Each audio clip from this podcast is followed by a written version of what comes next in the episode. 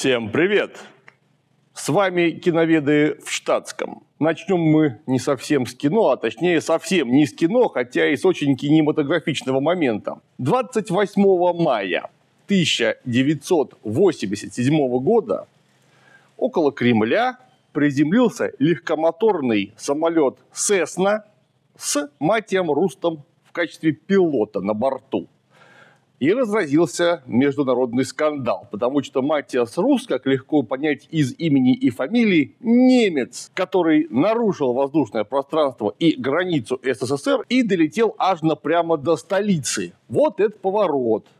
Эффект был, как будто связка динамита попала в бочку с известной субстанцией – 34 высших офицера из командования авиации, ПВО и так далее просто полетели со своих должностей. Хотя совсем недавно произошел, во-первых, инцидент с южнокорейским Боингом. Очень удачная международная провокация. Каковой корейский Боинг тоже нарушил пространство Советского Союза, много часов не реагировал на предупреждение и в конце концов был сбит дежурными истребителями ПВО. После этого, вполне очевидно, подобные самолеты сбивать запретили, только сажать. Это первое. И обещанное второе. Государство, страна с протяженностью границ в несколько десятков тысяч километров при уровне развития технологий тех лет была просто не в состоянии обеспечить себя от выхода к воздушных хулиганов на маленьких, низколетящих легкомоторных самолетах. Это и теперь почти невозможно. А уж что говорить про 80-е годы. И вот с этого-то начинается работа киноведов в штатском, потому что с этого начинается сериал ГДР, вышедший на платформе Wing, вышедший вот буквально совсем недавно, в второй половине февраля. Сериал длинный, 14 серий по 50 или около того минут. То есть посмотреть хватит надолго. Снято недешево, снято качественно. Съемки местами очень радуют. Вместе с погонями на старинных советских, ГДРовских, западногерманских и прочих авто, которые просто прекрасны, потому что это же 80-е, черт возьми, классика. Много драк, может быть, кому-то это нравится в такого рода фильмах.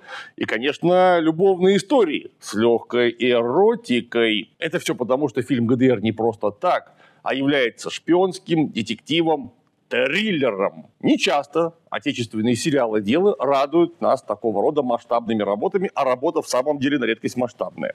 Большинство сценаристов мне не знакомы, но среди них я увидел имя, фамилия Юрия Бурносова, с которым на почве литературы знаком давно, как с весьма толковым автором.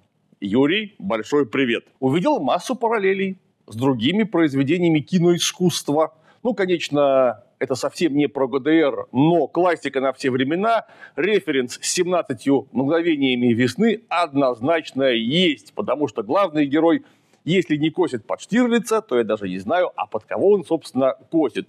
Что, кстати, хорошо. Штирлиц был крутой. Однако и ответственность большая, если вы такого персонажа, которого когда-то сыграл целый Тихонов, собираетесь сыграть в свою очередь. Ну а еще есть параллель с сериалом о ГДР Германии 83 и последующие сиквелы, первый из которых был посвящен э, непростой международной ситуации, сложившейся вокруг учений НАТО «Умелый лучник», ну и, конечно, наверное, последнее дело комиссара Берлаха о поиске нацистских преступников и многие другие. Сюжетная составляющая фильма, с одной стороны, весьма проста, а с другой стороны, наполнение этого сюжета весьма насыщено. Все делится на три больших уровня.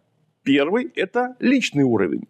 Взаимоотношения главного героя, сотрудника первого управления КГБ внешней разведки, Нечаева с женой, которую он о, подозревает в неверности и в измене собственным сослуживцем и лучшим другом. Взаимоотношения дочери видного партийного функционера с американским актером Эвансом. Взаимоотношения симпатичной блондинки длинноногой танцовщицы знаменитого Фридрихштадт Палас Ингрид, опять с Нечаевым, и многое-многое другое. Кроме того, есть профессиональный уровень. Кино-то про разведчиков. Это разработка замминистра штази Мейерса и его нацистского прошлого. Вот так поворот. Охота, собственно, за архивом штази, ну, то есть немецкого КГБ, ну, то есть ГДРовского КГБ.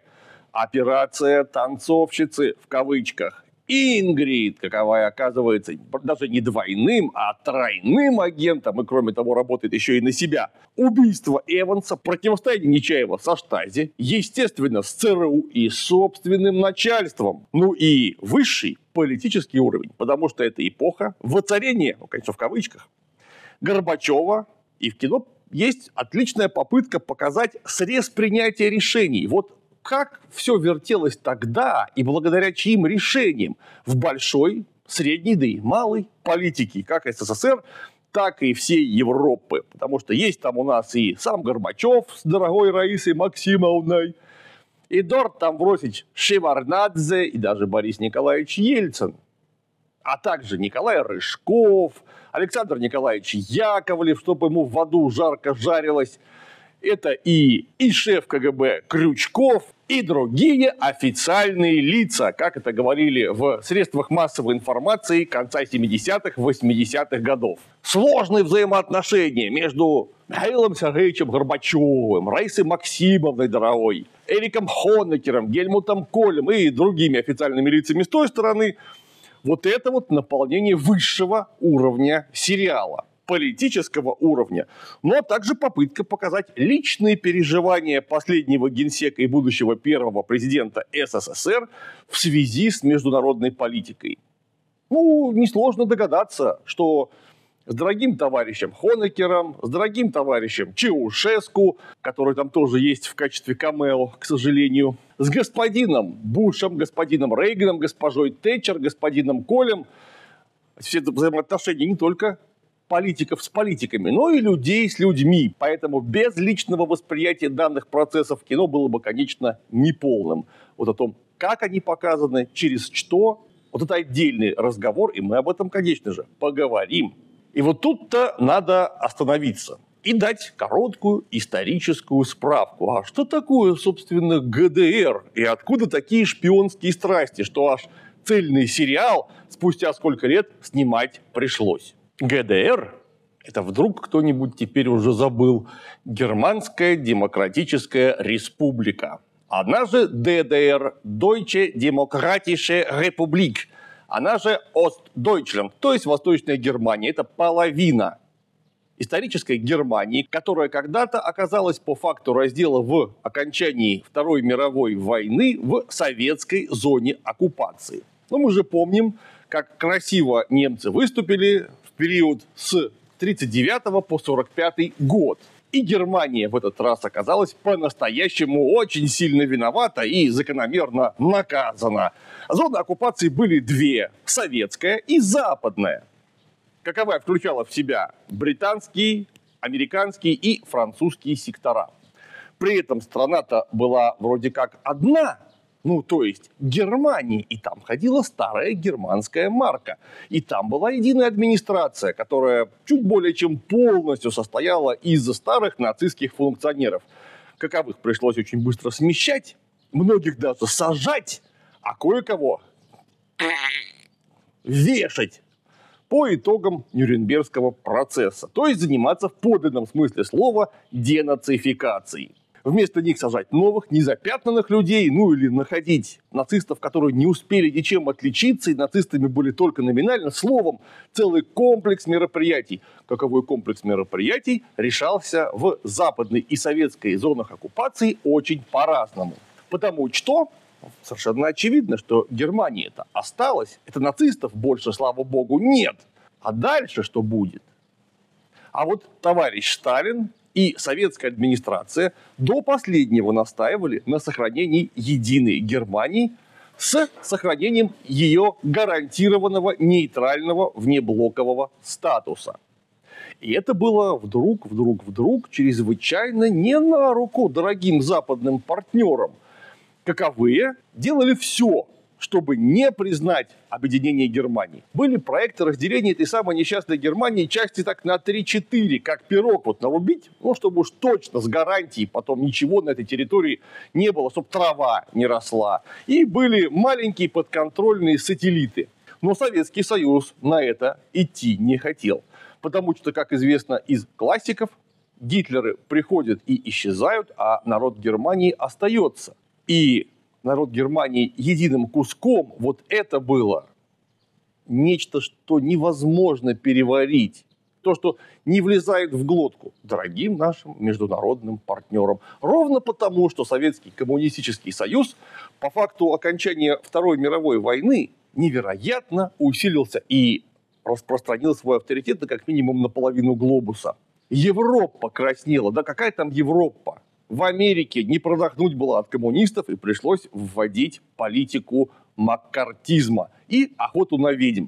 Потому что даже властители дум в Голливуде через одного были или коммунисты, или сочувствовали им, и даже сотрудники проекта «Манхэттен» по созданию атомной бомбы, как выяснилось, немного постукивали, чтобы буржуазные империалисты не обладали монополией на это чудовищно страшное оружие – атомную бомбу. То есть нужно было что-то делать.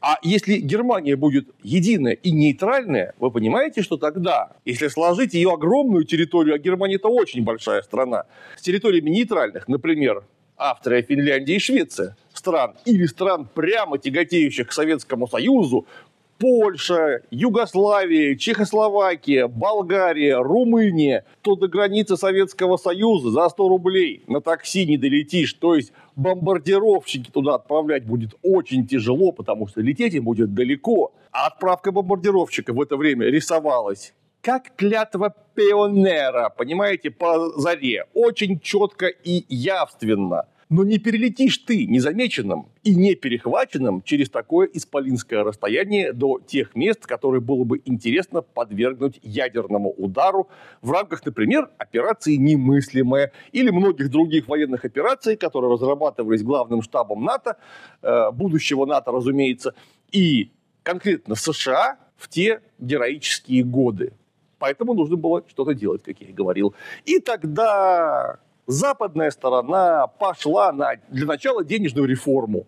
И в западной зоне оккупации была предпринята эмиссия собственной марки. Каковая марка не могла ходить на территории советской зоны оккупации, потому что там все еще ходила старая Deutschmark. Ну и тогда в советской зоне оккупации предприняли собственную миссию. Постепенно возникли собственные суды, и по факту к 1949 году к 7 октября 1949 года, когда было объявлено о создании ГДР, все горшки уже были побиты усилиями, повторяюсь, в первую очередь западной стороны в совокупном слитном ее виде с упорством, достойным лучшего применения, как это принято теперь говорить. И что же получилось?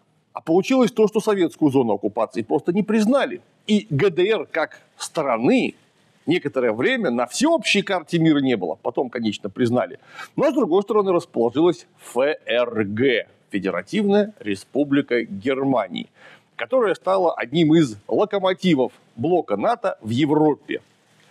А с другой стороны, ГДР – мощнейший союзник СССР и мощнейшая страна Варшавского договора, организации Варшавского договора в Европе – проводник интересов Советского Союза в Европе и наивернейший союзник. Не смотри, что хлестали совсем недавно друг друга до крови. Вот так вот получилось. Поэтому, если мы говорим об играх разведок, то где, как не в ГДР, должны были разворачиваться самые драматичные сюжеты, которые привязаны тем более к окончанию советской эпохи, то есть к концу 80-х, началу 90-х годов. Создатели сериала совершенно точно угадали вот ту самую географию, без которой тогда вообще-то не только европейская, мировая политика не решалась. События сериала проходят от полета Пауэрса до падения Берлинской стены. Каковая стена тоже возникла не просто так, потому что изначально, вообще-то, Берлин, как единая столица когда-то единой Германии, тоже был поделен на две части. Западную и восточную, каковые, с одной стороны, принадлежали западной Германии, а другая часть, естественно, восточной. И откуда же эта стена взялась? Ее там не было, несмотря на разделение и наличие контрольно-пропускных пунктов. А взялась она из-за углубления кризиса в отношениях между СССР и США в первую очередь, потому что США, не стесняясь, пересекали границу СССР при помощи тогда еще неуязвимых самолетов-разведчиков У-2 пересекали не один раз и не один десяток раз, о чем более-менее наша страна была осведомлена, но долгое время ничего не могла сделать. Ну, просто потому что на ту чудовищную высоту тогда ни истребитель, ни ракета не летали. Вот как его перехватывать? Однако перехватили. И случилось то самое печально известное дело Пауэрса. Печально известное, разумеется, для западных партнеров. Каковые?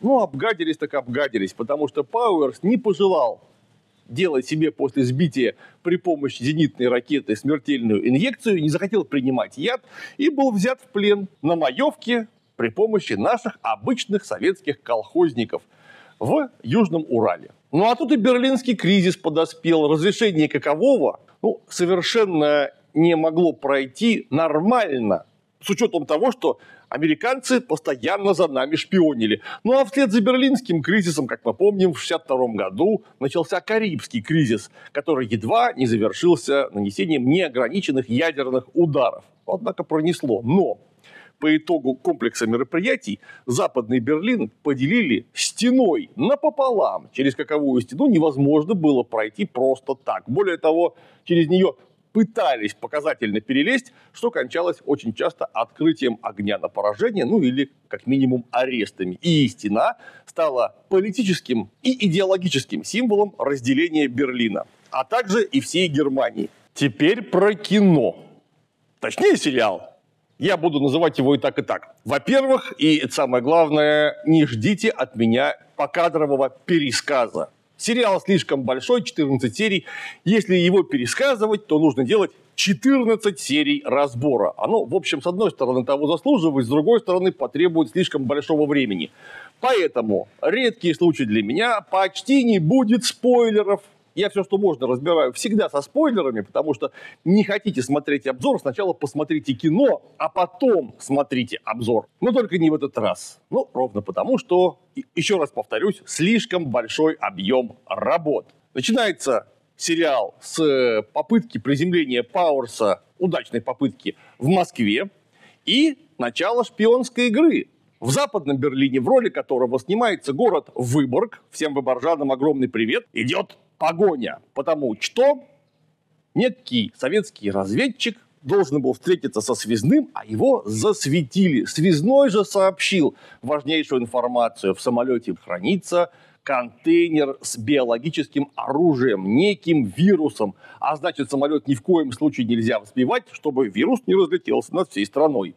Собственно, поэтому-то его по версии создателей сериала и не сбили, и он благополучно приземлился в Москве, где встречали не улыбчивые москвичи, а бойцы РХБЗ в химзащите и со специальными перчатками, при помощи которых этот самый контейнер-то и извлекли. В дальнейшем, правда, не очень ясно, почему советская сторона вот эту вот криптоисторию, которой на самом деле не было, не использовала на полную катушку. Ну, ровно потому что дегенерат-хулиган, который взял и прилетел. Это одно. А другое дело, что это диверсант. И у нас на руках есть, извините, пожалуйста, материальные доказательства. Вот тут создатели сериала немного не довертели. Так просто не бывает. После чего главного героя, разведчика Нечаева, снимают с работы и отправляют в архив, где он и маринуется до 1989 года.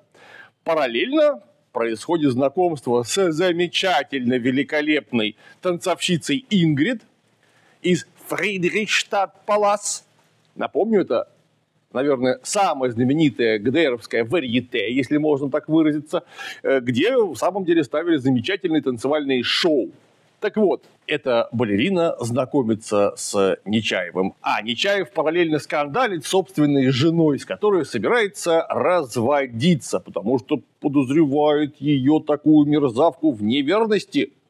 И мы даже сначала не понимаем, это неверность в самом деле была, или Нечаеву что-то такое вступило в голову, и он просто изображает из себя Отелло.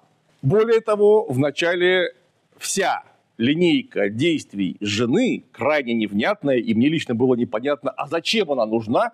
Правда, серии к пятой ее таки расконсервировали. И стало понятно, что все это не просто так. Одновременно в ГДР пропадает часть секретного архива Штази. Штази, вдруг кто не помнит, это Министериум für Staatssicherheit, то есть Министерство государственной безопасности, где вполне очевидно имелось управление внешней разведки. И вот бывший начальник внешней разведки Маркус Вольф, историческое лицо, припрятал где-то часть собственного архива, который был связан с внешними агентами разведки. И вполне очевидно, что эти самые агенты, если архив попадет в неправильные руки, могут сдать просто всех уронив огромные разведывательные сети, как, собственно говоря, германские, восточно-германские, так и советские. Потому что у Штази с СССР вполне естественно были самые тесные связи. И нужен срочный человек, который в курсе тамошней специфики. И вот, отряхнув пыль архива, из архива вытаскивают Нечаева, который направляется срочно в командировку в Восточный Берлин, искать тот самый архив. Ну и вообще решать дела. Ну а за ним срывается его супруга, мол, нужно помириться а то она свою аналитическую работу не может выполнять. А начальник, генерал Черных, возьми командировку, да и подпиши. Правда, немедленно сказал, что ни в коем случае с посольского квартала выходить тебе нельзя. Мужа ты и там сможешь встретить, а всем, о чем надо поговорить, и домой. Там уж помиритесь, не помиритесь, дело семейное. А выходить из квартала нельзя, потому что мало ли что, а ты секретоноситель.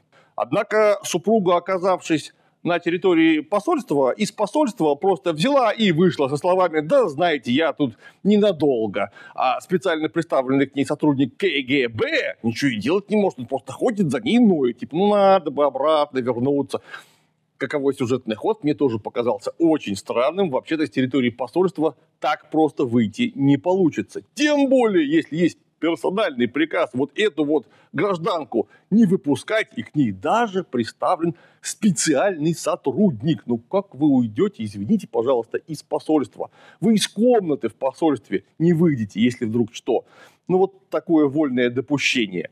И начинается опять игра разведок. Каковая продлится 14 серий. Повторюсь, пересказывать я их не буду, смотрите сами на соответствующей платформе. Ссылка у нас будет, если что, под роликом. Теперь же нужно поговорить о фоне эпохи. На каковом фоне развертывается вся картина сериала. Во-первых, это эпоха рейганизма. Это эпоха пика вообще международной напряженности, когда еще и еще раз человечество встало по-настоящему на грань ядерной войны. Дело в том, что и в сериале очень зря об этом не упомянули самым подробным образом. Только что буквально произошел настоящий кризис 82-83 годов. Потому что наши дорогие западные партнеры во главе с президентом Рейганом в рамках учений Able Archer, то есть умелый лучник или опытный лучник, провели перевод вообще всей боевой машины НАТО в режим готовности DEFCON 1. Впервые с 1962 года, то есть со времен Карибского кризиса. DEFCON 1 – это буквально один шаг до полномасштабного. Что такое DEFCON 1? Чтобы было понятно, DEFCON 0 – это состояние фактически войны когда уже наносятся ракетные удары, летят самолеты и выходят из э, пунктов базирования авианосные ударные группировки, а пехота начинает резать на границах колючую проволоку. Это война. Девкон-1 – это еще пока не война, но полная готовность к нанесению неограниченного удара. Вполне очевидно, что учения были, несмотря на весь гигантский масштаб, совершенно секретными.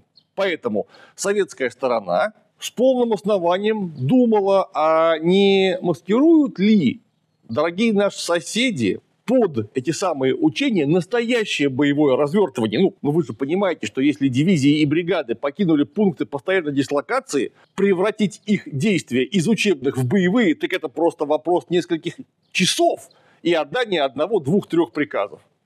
После чего все, уже развернутая военная машина будет вполне эффективно воевать, обладая стратегической инициативой. Ну и вполне очевидно, что советская сторона, весь Варшавский блок встал некоторым образом на уши и приготовился к отражению военной угрозы. В этот момент, если бы у кого-то просто сдали нервы, полетели бы ядерные ракеты. И тогда учения в самом деле перестали бы быть учениями. Более того, такого рода инциденты вообще-то имели место, когда наша отечественная система раннего обнаружения и предупреждения ядерных ударов получила вдруг солнечную засветку в компоненте собственной спутниковой группировки первого поколения, а поэтому тогда еще весьма несовершенной. И только буквально в месте принятия решений подполковник сказал, что это засветка, и нельзя ни в коем случае отдавать приказ на приведение э, сил стратегического ядерного сдерживания из состояния боевой готовности, собственно, в боевое состояние. Потом подтвердилось, да, это засветка, но кто даст гарантию, что следующая засветка не окажется настоящим ядерным ударом? А ведь это же не шутки, к этому тогда все шло. Вспомним риторику Рональда Рейгана, который всем рассказывал, что в борьбе с атеистами-коммунистами хороши все средства – и он готов, чтобы его дочери в ядерном огне превратились в великомучеников. А они, они просто сдохли бы. Все совпадения, если что, случайны. Советская сторона совершенно не желала сидеть и изображать из себя мальчика для битья. Проводилась с 1981 по 1984 год совместная операция КГБ и ГРУ естественно, при самом широком участии главного штаба операция «Рян» или ракетно-ядерное нападение, в ходе которой отрабатывались все необходимые мероприятия по раннему обнаружению, предотвращению ядерных ударов, по заброске агентов, которые должны были уничтожать ракеты э, в шахтах, на мобильных пунктах развертывания и так далее. И вот вопрос был, а у кого же нервы не выдержат? И тогда, в 1986 году, новый юный пятнистый генеральный секретарь Коммунистической партии Советского Союза Михаил Сергеевич Горбачев объявляет политику начала перестройки, гласности и ускорения под лозунгом «больше социализма, больше демократии». Ну, вдруг кто не знает, это совершенно ленинская или почти ленинская цитата, потому что социализм это и есть демократия в одной из своих форм. Поэтому поначалу-то все купились. Ну, а под эту сурдинку гласности, демократии, перестройки, ускорения Михаил Сергеевич Горбачев и его круг проводили, точнее, реанимировали, казалось бы, почившую в Бозе политику интеграции. То есть политику мирного сосуществования социалистической и капиталистической системы. Причем не просто мирного сосуществования, а перенятие некоторых элементов рынка, хозрасчета э, на социалистической почве. Ну, ведь, в конце концов, западные-то партнеры переняли некоторые социалистические элементы, разрешили профсоюзы, ввели всеобщее избирательное право, даже женщинам разрешили голосовать. Вроде бы негров больше не вешают, ну или, по крайней мере, почти не вешают. Разрешены профсоюзы, забастовки. А что это как не начальные элементы социализма? Ну а нам, значит, кто мешает немножко в капитализм поиграться, чуть-чуть так умеренно. Для чего, конечно, неплохо бы с дорогими партнерами полностью нормализовать отношения, тем более вон каких страхов-то натерпелись во время Эйбл Арчера и прочих сопутствующих мероприятий и начинаются масштабные переговоры. Куда в качестве разменной монеты были включены все страны Варшавского договора, которые рассматривались в данный момент уже не как полноправные партнеры, а как страны-сателлиты, которым, если что, можно будет пожертвовать для того, чтобы получить некие куда более значительные блага от э, противоположной стороны. Но к сериалу. Оказывается, что прекрасная белокурая танцовщица Ингрид не просто так вьется вокруг товарища разведчика Нечаева. Оказывается, это террористка и, возможно, даже глава террористической ячейки РАФ – Roten Army Fraktion, то есть фракции Красной Армии каковой ячейке есть еще несколько человек, которые собираются убить заместителя главы отдела внешней разведки Штази. А почему? Да ровно потому, что это же бывший нацист. И не просто нацист, а настоящий матерый, затаившийся военный преступник, которого нужно настигнуть и покарать. Вдруг кто не помнит, РАФ – это реальная, крайне леворадикальная террористическая группировка – Тут одна проблема, что если мы говорим не о криптоистории, а о подлинной истории, она базировалась на территории ФРГ. Формировалась из прогрессивной молодежи Западной Германии, из среды студентов, интеллектуалов, журналистов э, и так далее каковые были категорически не согласны с тем, что вообще происходит в э, империалистическом мире.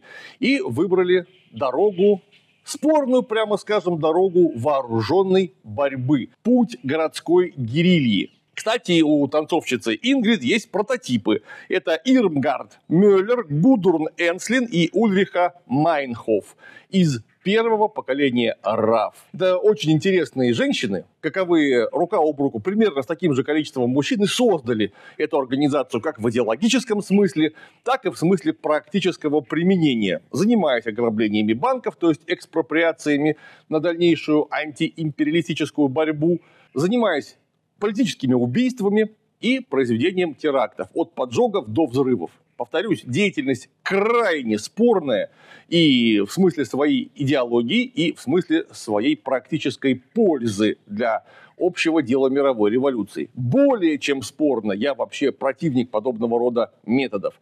Однако люди выбрали вот такой путь, и в сериале они отражены. Повторяюсь, это криптоистория, Потому что в настоящей истории РАФ не действовало на территории ГДР, а тут оно действует на территории ГДР. Потому что если бы за скрывающимся нацистским преступником который затаился, да не где-нибудь, а в отделе внешней разведки Штази, охотился бы Масад, вот в это я бы как-то больше поверил, чем в то, что на территории ГДР есть целая боевая ячейка РАФа. Что еще очень странно, и это в самом деле покоробило, почти невозможно было попасть в штази, имея вот такое прошлое, каковое имеет по факту тот самый человек. Это почти нереально, потому что в штазе бы точно вот Слышу голос, голос спрашивает строго, что зимою в сорок первом делал я. Вот он бы точно про это услышал. И очень вряд ли попал бы на столь серьезные должности с учетом статуса настоящего подлинного военного преступника. В ГДР к этому относились запредельно нервно. Впрочем, если объективно говорить о сериале, саму внутреннюю сериальную историю это конкретно практически не портит, потому что следить за вот этими перипетиями было вполне интересно. Кстати, о Раф и девушках первого поколения. Ирмгард, Мюллеры, Гуддурн, Энслин и Ульриха Майнхоф все довольно быстро оказались в застенках. В каковых застенках вместе с подавляющим большинством собственных товарищей мужчин умерли, причем не просто умерли, а самоубились вот на узком промежутке времени 76-77 годов. Там, на самом деле, если посмотреть хронологию, год еле-еле прошел между первым и последним самоубийством. Причем Ульриха Майнхоф умудрилась, несмотря на ежедвухчасовые шмоны в одиночной камере, сплести, вслушайтесь, из носового платка веревку, закрепить ее на потолочном крюке на высоте 4 метров, долевитировать, видимо, до туда и повеситься – почему-то у нее во влагалище сперму нашли. Она, видимо, еще и сама себя изнасиловала. Вот это я понимаю. Самоубийство так самоубийство. Выжила только Ирмгард Мюллер. Жива-здорова до сих пор, насколько я знаю, и пишет по этому поводу интересные статьи. Однако в кино танцовщица Ингрид не просто соблазнила, а она таки соблазнила Нечаева. Но и выясняется, что она работает на штази. Каковы штази? вообще-то не собираются отдавать собственный разведывательный архив никому, даже старшему союзнику СССР, учитывая, ну вот какие процессы в СССР прямо сейчас происходят. Начальник внешней разведки Маркус Вольф уволен, он находится на пенсии и вообще не выходит на связь ни с кем, он пьет пиво и отказывается сдавать собственный архивчик. Она же не просто так, она на крючке у фанатичного подполковника штази Фосса, каковой когда-то после неудачного теракта на территории ФРГ всю ячейку пригрел в ГДР, обеспечив им новые биографии, новые паспорта и прочее. И начал использовать их уже в своих целях. Мне вот только интересно, в каких целях ГДРовский подполковник Штази мог использовать западногерманских террористов в ГДР. Неужели в ГДР были так развиты политические убийства? Что-то вот я не могу такого припомнить. Одновременно, я, правда, не очень понял, как именно, Ингрид оказалась на крючке, конечно же, у ЦРУ, которая тоже охотится за архивом Маркуса Вольфа, но еще бы, и она вынуждена выполнять и их задания тоже. При этом она умудряется танцевать примой во Фридрихштадт-Палас. И вот это, кстати, еще одна сюжетная линия, которая меня чисто логически покоробила при всем моем понимании того, что это сериал и не настоящая история, а некая выдуманная история на э, реальном фоне. Ровно почему? Да ровно потому, что и выдуманные истории, и в другой галактике, прима-балерина для разведчика довольно хреновое прикрытие. Тем более не просто для разведчика, а для оперативного по факту сотрудника, который имеет лицензию на убийство и регулярно эти убийства совершает. Но вы понимаете, что вы прямо в кино показываете по всему Берлину тумбы с ее физиономией, рекламные плакаты. Вот куда ни пойди, везде по фильму тумбы с ее изображением. Ее просто люди на улицах узнают, должны узнавать и будут узнавать, если мы вспомним ту популярность, какую пользовался не просто какой-то там ГДРовский балет, а балет Фридрихштадт-Палас. Ну, это примерно что-то рангом немного пониже нашего большого театра. Вполне очевидно, что Прима – это фигура. А если эту фигуру во время подготовки теракта где-нибудь заметят и узнают, глупость же. Это во-первых. А во-вторых, по-моему, с четвертой серии сериала она перестает приходить на работу во Фридрихштадт-Палас, где она вообще-то постоянно что-то репетирует. И перестав приходить на работу, начинает заниматься уже профильной разведывательно-террористической деятельностью. И неужели никто не заметил того неприятного факта, что прима-балерина, без которой вообще-то никакого представления не будет, исчезла и не появляется на репетициях. Не какой-нибудь там самодеятельный ансамбль лоскарей-рукоблудов. Это государственный балет. Она там зарплату получает в этом Фридрихштадт, черт возьми, паласе в это время. И не ходит на работу. И она вообще исчезла. Она не просто не ходит на работу, ее по факту нет. Так через два дня ее бы объявили в розыск, потому что пропавший человек через двое суток по-настоящему пропавший. Ее начала бы искать местная полиция. И, наверное, не нашла бы. Но все бы, прямо скажем, насторожились. Газеты бы писали, между прочим, что главная звездочка э, главного балета Восточного Берлина исчезла. Вот это прикрытие так прикрытие. Архив Маркуса Вольфа. Маркус Вольф, напомню, это подлинная историческая фигура, причем фигура А интересная, Б невероятно масштабная в мире разведки. Родился он 19 января 1923 года. Семья была вынуждена из-за вполне конкретных убеждений бежать в СССР с приходом власти, с приходом к власти нацистов. Ну, а в 1949 году, после образования ГДР и признания ее Советским Союзом, Вольфу предложили должность первого советника посольства в э, посольстве ГДР в Москве. Да, кстати, Маркус Вольф имел советское гражданство, и ради дипломатической работы в ГДР ему пришлось бросить, ему пришлось отказаться от советского паспорта, обзавестись только паспортом ГДР, и он всего лишь да нет, на самом деле даже не два. Меньше двух лет, года полтора он проработал в посольстве, и в августе 1951 года ему предложили создать и возглавить специальную разведывательную службу при МГБ ГДР. Вот тогда он начал работу в 1951 году, а к декабрю 1952 года первое издание э, политической разведки ГДР уже имело место. И Вольф как и планировалось, получил назначение. Причем никто не объявлял ведь на весь мир, что у нас где теперь будет внешняя разведка. Ее аккуратненько создали под несколькими крышами, которые никакого отношения к МГБ не имели вообще. И получилось так, кто такой Маркус Вольф, его имя, его должность и его, естественно, физиономия многие годы оставались абсолютно неизвестным никому, кроме ближайших коллег. И только в 1979 году, когда подонок и предатель Вернер Шиллер перебежал в ФРГ, он засветил собственного шефа.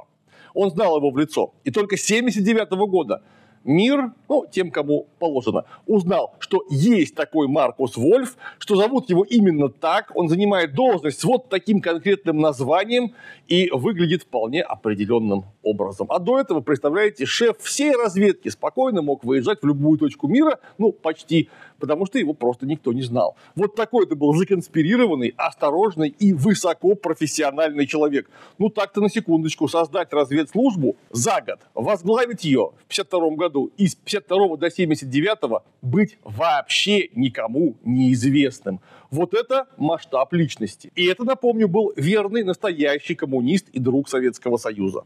Судьба у него, кстати, сложилась, не дай бог. Потому что это настоящий солдат разведки. Еще раз скажу, настоящий коммунист. Когда Горбачев сдал по-простому ГДР, не будем кривляться, он его именно сдал. Маркусу Вольфу пришлось просить политического убежища в СССР. А СССР дальше Горбачев сдал вслед за ГДР четыре руки вместе со своим подельником Боречкой Ельциным и многими другими негодяями, которые, к сожалению, в большинстве своем перед судом-то уже не пристанут, только перед наивысшим судом. Каковое утешение, согласимся, слабое. И Маркусу Вольфу пришлось возвращаться в Германию, где это же уже была буржуазная, империалистическая Германия, где его немедленно отдали под суд. Правда, не смогли осудить.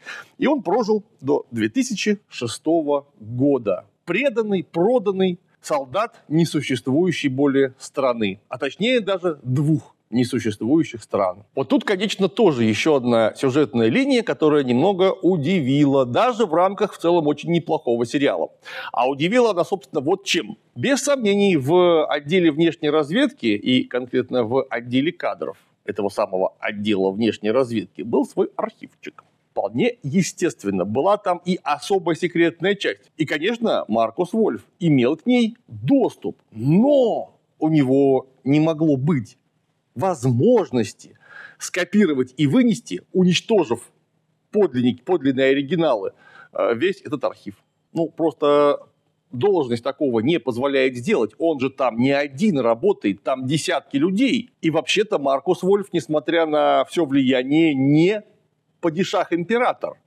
Ну как можно взять и с работы уволочь совершенно секретные государственные документы, никому об этом не сказав, а когда к тебе придут коллеги э, и спросят, где ты скажешь э, на вопрос, где столько смешных ответов, закачаешься. У меня нет ничего, а если есть, я вам ничего не отдам. И дальше ходить спокойно пить пиво. Такого, извините, даже представить себе невозможно в параллельной вселенной. И уж тем более в нашей галактике. В нашей галактике разведчики так себя вести не могут, потому что разведка – это часть государства, а не отдельное государство внутри государства. Ну, как ты уйдешь с работы с секретными документами? Ну, ё-моё. Параллельно сериал параллелит. Масса интересных культурных отсылок.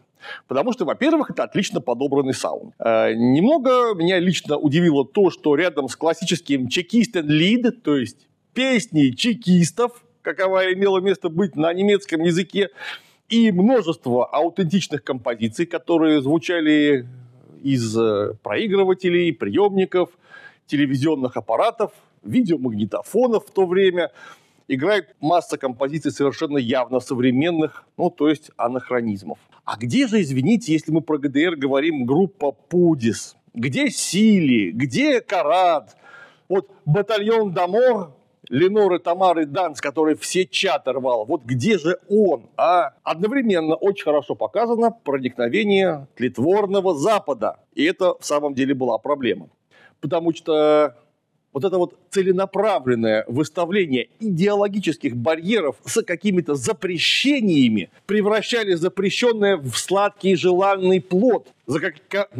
За каковым сладким желанным плодом, конечно же, молодежь в первую очередь начинала гоняться, потому что вот там-то настоящее искусство. Его же запрещают, значит настоящее.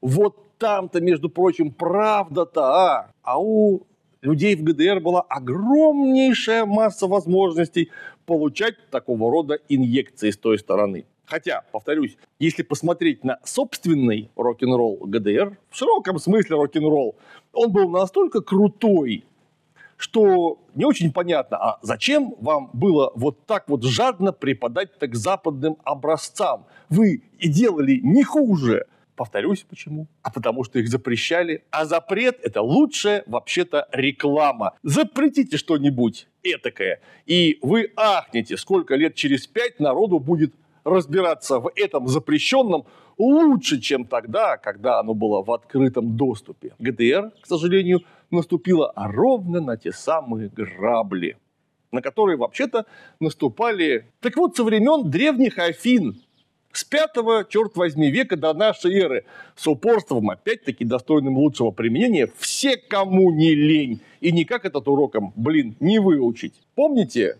как безумный Герострат сжег храм Артемиды Эфесской, и чтобы с единственной целью прославиться вот таким деструктивным способом, и чтобы он не мог прославиться, греки постановили на каждом перекрестке поставить глашатая, который бы объявлял имя, которое следует забыть. И так это здорово у них было организовано, что разбуди грека хоть ночью и спроси, кого должно забыть. Безумного Герострата без запинок рапортовал грек. Вот не надо быть такими. Кроме того, есть отличные отсылки к кинематографу ГДР, который я лично нежно люблю. К моей горячо любимой Дефа. Или Deutsche Film AG или Deutsche Film Актин Гезельшафт, которая снимала массу всякого интересного. И одна из сочнейших, на мой взгляд, сцен всего фильма происходит в декорациях, которые снимают знаменитейшие ГДРовские, подумайте, что и правильно, вестерны. Казалось бы, где ГДР, а где вестерны. Однако, между прочим, один из главных индейцев всех времен и народов Гойко Митич сделал имя себе именно в ГДРовских вестернах. И вот на съемках очередного вестерна погибает американский актер Эванс, который по совместительству является другом Советского Союза и связным разведки, каковой должен передать советским разведчикам некие тайные сведения касательно того самого архива в собственных наручных часах. Но я, правда, не понял, как. Во время сцены перестрелки кто-то получает настоящий револьвер и убивает несчастного Эванса. Не самый, на мой взгляд, лучший способ устранения, потому что а откуда вы знаете, как этот актер, который должен стрелять не настоящим патроном в настоящего Эванса, вообще стреляет и куда он направит собственный револьвер. Может быть, во второго ассистента режиссера. Например, по костюму. Черт его знает, что получится. Однако получилось в кино так, как получилось. Эванс погиб. И э, в этих декорациях происходит масса чего другого интересного. Понятно, что курирует Эванса лично главный герой Нечаев, который выступает под крышей советского экспортного кино и так или иначе участвует в этих самых киносъемках. Кстати, тоже хорошая отсылка, потому что на киностудии Дефа все с тем же Гойко Митичем в паре регулярно снимался Дин Сирил Рид, друг подлинный Советского Союза, человек, чрезвычайно сочувствующий идеям коммунизма, человек, настроенный запредельно антивоенно, а ведь совсем недавно отгремела война во Вьетнаме. 80-е годы это новая эскалация американских экспансий, вот начиная с э, атаки на Гранаду. И Дин Серил Рид тоже умер в Берлине. Умер он при довольно загадочных обстоятельствах. Его машина была найдена в водоеме, он в машине, а в желудке у него чрезвычайно сильно действующее снотворное. И вот непонятно, это он сам себя того, или это его того и кому это было в самом деле выгодно. Ну, такая эпоха была непростая. И вот так не просто было быть другом СССР. Кстати, Дефа ведь не просто так снимала вестерны, а ровно потому что вестерн – это история про утеснение коренных наций Америки. В первую очередь племен индейцев, хотя не их одних. Вспомним североамериканских эскимосов и так далее. В коммунистическом блоке подобное снимать было чрезвычайно к месту. Кроме того, вестерн – это всегда про становление капитализма и сколачивание первых стартовых капиталов при помощи револьвера и наемных бандитов. Опять же, как можно было про такое не снимать? Ну и в конце концов, были же отличные примеры от итальянских коллег, каковы и являются родоначальником спагетти-вестерна, то есть вестерна, снятого не в США, а в Италии. И, конечно, нужно говорить о Серджио Леоне, хороший, плохой, злой, долларовая трилогия,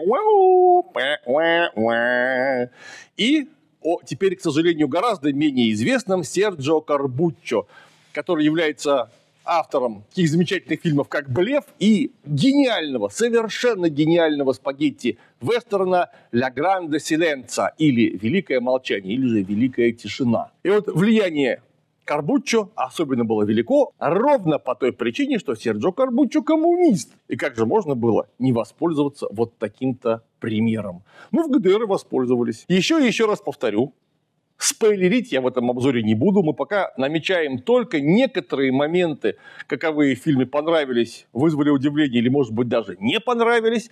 И поэтому время перейти к выводам. Первое. Сериал, на удивление, не дурацкий.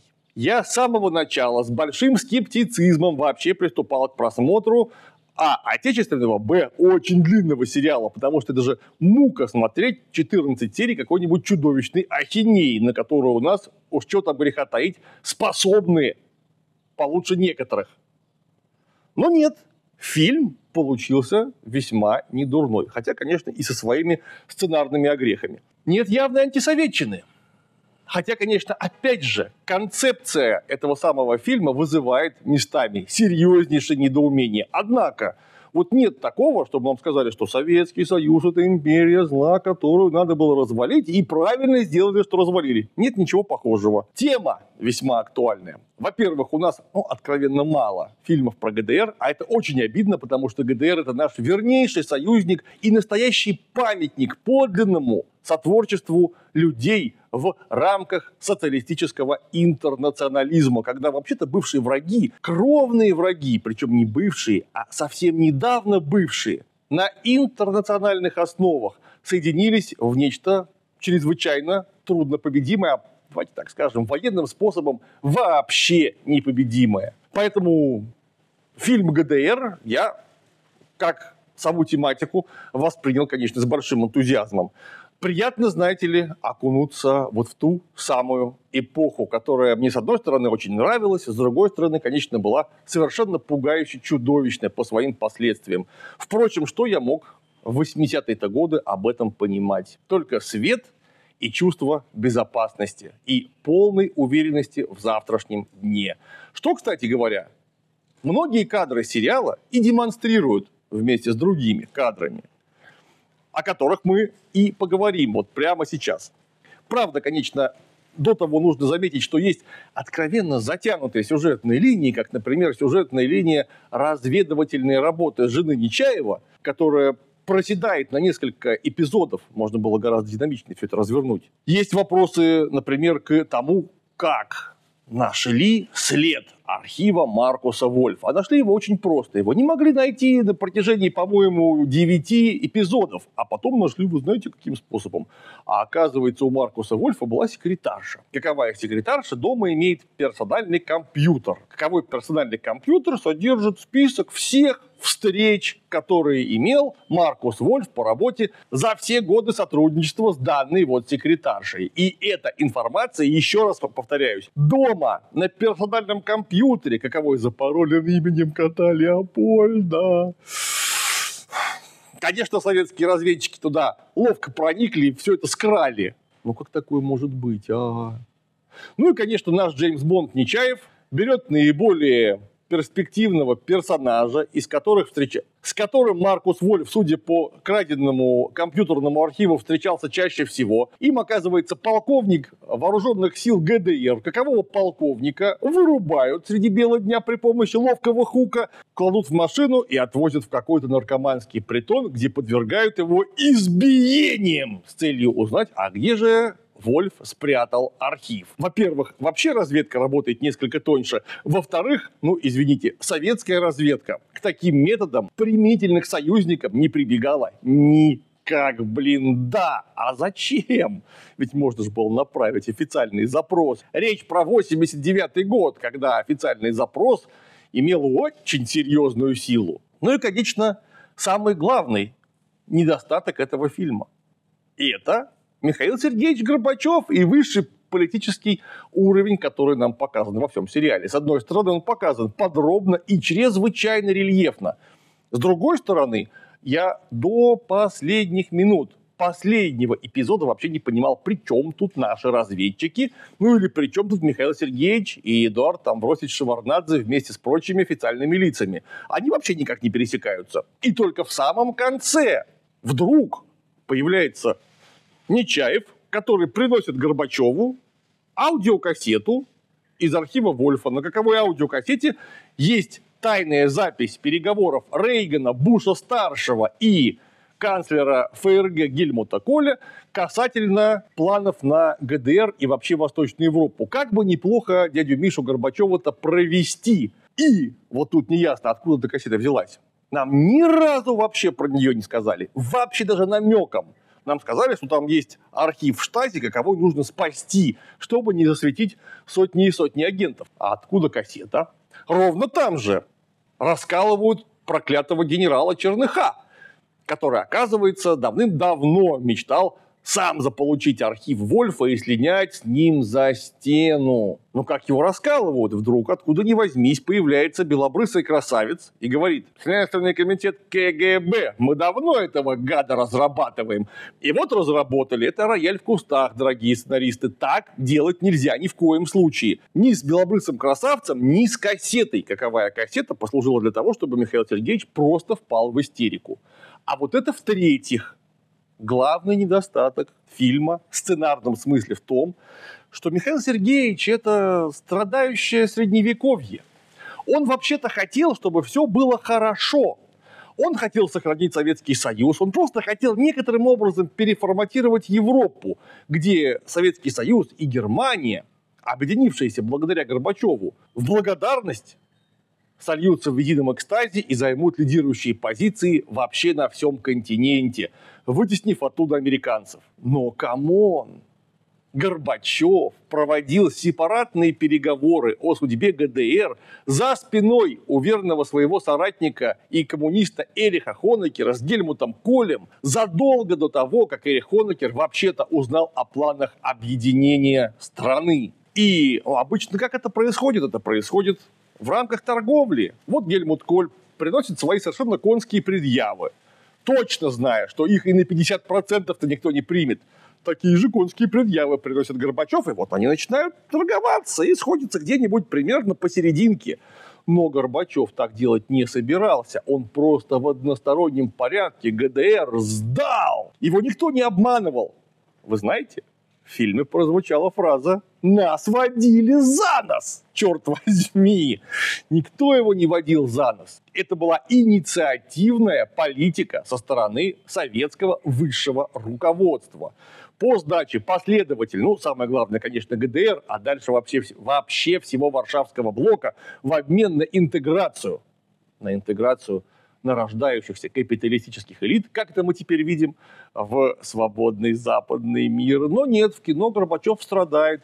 Его все обманывают. Эдик Шеварнадзе, немного амбициозная, так сказать, не по уставу Раиса Максимовна Горбачева, верная супружница. Его, конечно, обманывает Яковлев, с ним ругаются Ельцин, и это все не одна шайка-лейка которая действовала по сговору и заранее. А ведь об этом нам и Яковлев, и Горбачев сообщили прямым текстом, что вообще-то они работали на разрушение Советского Союза, а значит и всего Восточного Блока с 60-х годов. Это были скрытые идейные враги и Яковлев, и Горбачев, и кулацкий сын, проклятый Ельцин, и вся их клика.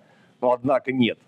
Там просто люди, каковые имеют свои э, интересы, они, может быть, не вполне объективны, эти интересы, но просто люди ошибаются, вы понимаете? И ошибаются, вот видите, Горбачев даже говорит, я не хочу слушать переговоры Рейгана, Буша и Коля. Кстати, а как их Вольф записал, вот бы мне интересно было узнать. Говорит, не буду я их слушать, я выкидываю всю эту кассету, я на самом деле прав был, просто меня не поняли. И уходит весь такой непонятый. Знаете, даже киноперсонажа выдуманной вселенной без дураков жалко. Если бы я не знал, если бы вы все не знали, кто эта пятнистая мразь, а это настоящий, химически чистый предатель, и не просто предатель, это величайший предатель в истории человечества, потому что страшнее предательства в истории человечества еще не было.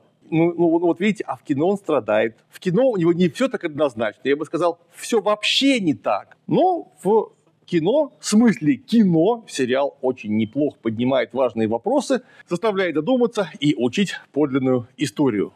Чем он и хорош. Мне в основном понравилось. Смотрите сериал на платформе, ссылка на которую будет под роликом. На сегодня все. С вами были киноведы в штатском.